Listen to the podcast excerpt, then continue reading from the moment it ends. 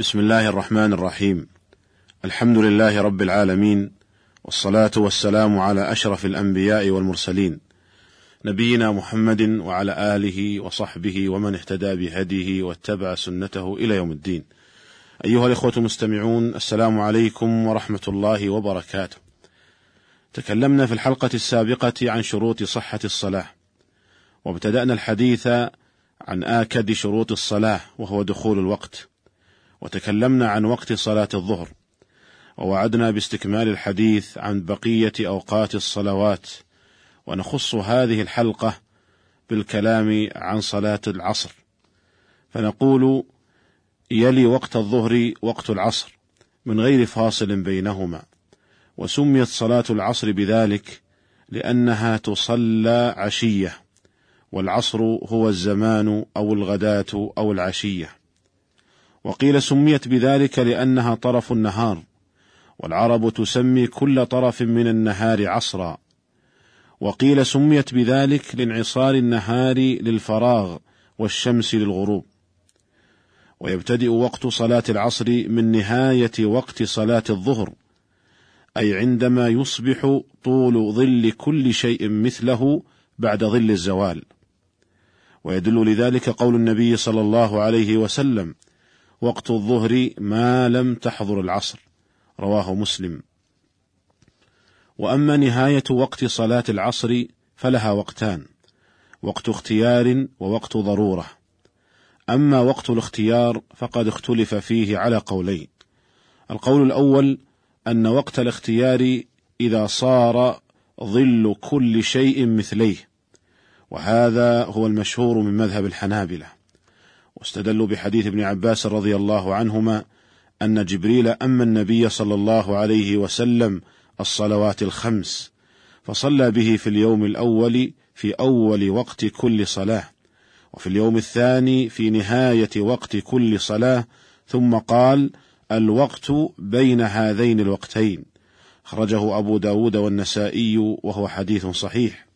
وجاء فيه بالنسبة لصلاة العصر أن النبي صلى الله عليه وسلم آه، صلى في اليوم الثاني حين صار ظل كل شيء مثليه. والقول الثاني في المسألة أن وقت الاختيار لصلاة العصر ينتهي عند اصفرار الشمس. وهو رواية عن الإمام أحمد. وهذا الاصفرار يكون على الأرض والجدر لا في عين الشمس. ومستند هذا القول حديث عبد الله بن عمرو بن العاص رضي الله عنهما أن النبي صلى الله عليه وسلم قال وقت العصر ما لم تصفر الشمس. رواه مسلم. وفي صحيح مسلم أيضا من حديث ابي أبي موسى الأشعري رضي الله عنه أن رجلا أتى النبي صلى الله عليه وسلم يسأله عن مواقيت الصلاة فلم يرد عليه شيئا. ثم صلى كل صلاة في أول وقتها. وفي الغد صلى كل صلاة في آخر وقتها. وجاء في وقت صلاة العصر أنه صلاها في اليوم الثاني والقائل يقول قد احمرت الشمس. وفي صحيح مسلم من حديث بريدة رضي الله عنه أن النبي صلى الله عليه وسلم صلاها في اليوم الثاني والشمس بيضاء نقية. لم يخالطها صفرة. وفي رواية أخرى في مسلم والشمس مرتفعة أخرها فوق الذي كان. فهذه الروايات تدل على أن النبي صلى الله عليه وسلم أخر العصر إلى آخر وقتها الاختياري وهو اصفرار الشمس أي قبيل الاصفرار. ولهذا قال والشمس بيضاء نقية لم يخالطها اصفرار. وأما ما جاء في رواية أبي موسى والقائل يقول قد احمرت الشمس فهذه مبالغة لبيان أن النبي صلى الله عليه وسلم أخر العصر إلى آخر الوقت الاختياري على غير عادته عليه الصلاة والسلام. فإن المعهود من هديه عليه الصلاة والسلام أنه كان يصلي العصر في أول وقتها. والراجح والله تعالى أعلم في هذه المسألة هو القول الثاني. وهو أن نهاية الوقت الاختياري لصلاة العصر هو اصفرار الشمس، لأن أدلة هذا القول أصح وأصرح ثم هي من قول النبي صلى الله عليه وسلم وأما دليل القول الأول فهو فعل النبي صلى الله عليه وسلم ودلالة القول أقوى من دلالة الفعل. ثم إن القول الثاني قد تضمن زيادة على القول الأول. قال الموفق بن قدامة رحمه الله ولعلهما يعني الوقتين من حين أن يصبح طول ظل كل شيء مثليه واصفرار الشمس قال لعلهما متقاربان. يوجد أحدهما قريبا من الآخر. انتهى كلامه رحمه الله. ولكن كلام الموفق قد لا يكون مضطردا في جميع أيام السنة. في بعض الأيام يكون الفارق بين أن يصبح طول ظل كل شيء مثليه وبين اصفرار الشمس يكون الفارق كبيرا والله تعالى أعلم. وأما وقت الضرورة لصلاة العصر فهو غروب الشمس. ويدل لذلك حديث أبي هريرة رضي الله عنه أن النبي صلى الله عليه وسلم قال من أدرك ركعة من العصر قبل أن تغرب الشمس فقد أدرك العصر. متفق عليه. وهذا نص صريح في أن وقت العصر يمتد إلى الغروب ولكنه يحمل على حال الضرورة جمعا بينه وبين النصوص الدالة على أن وقتها إلى اصفرار الشمس.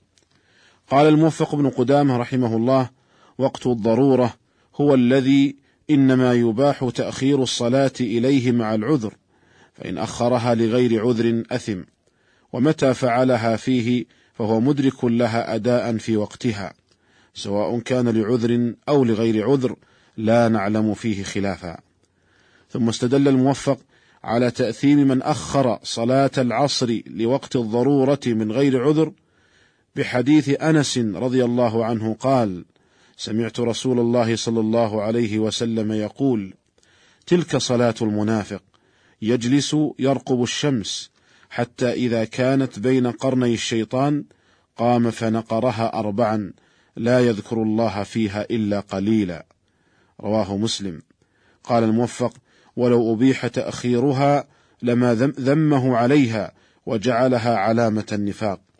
وقال النووي فيه تصريح بذم تأخير صلاة العصر بلا عذر.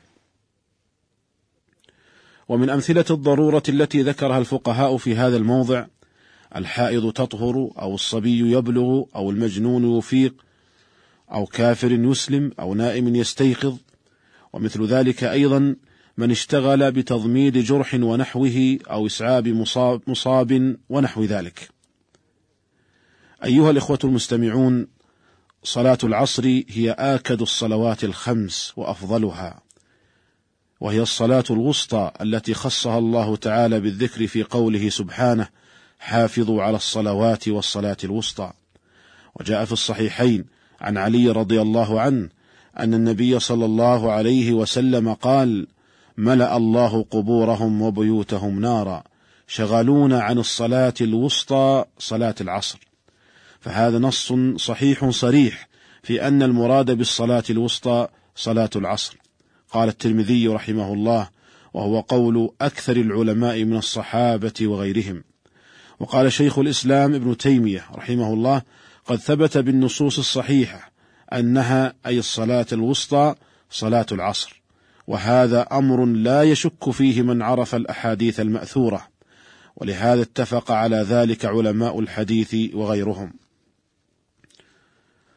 وتجتمع ملائكة الليل والنهار في هذه الصلاة أعني صلاة العصر وفي صلاة الفجر. ففي الصحيحين عن أبي هريرة رضي الله عنه أن رسول الله صلى الله عليه وسلم قال يتعاقبون فيكم ملائكة بالليل وملائكة بالنهار ويجتمعون في صلاة الفجر وصلاة العصر.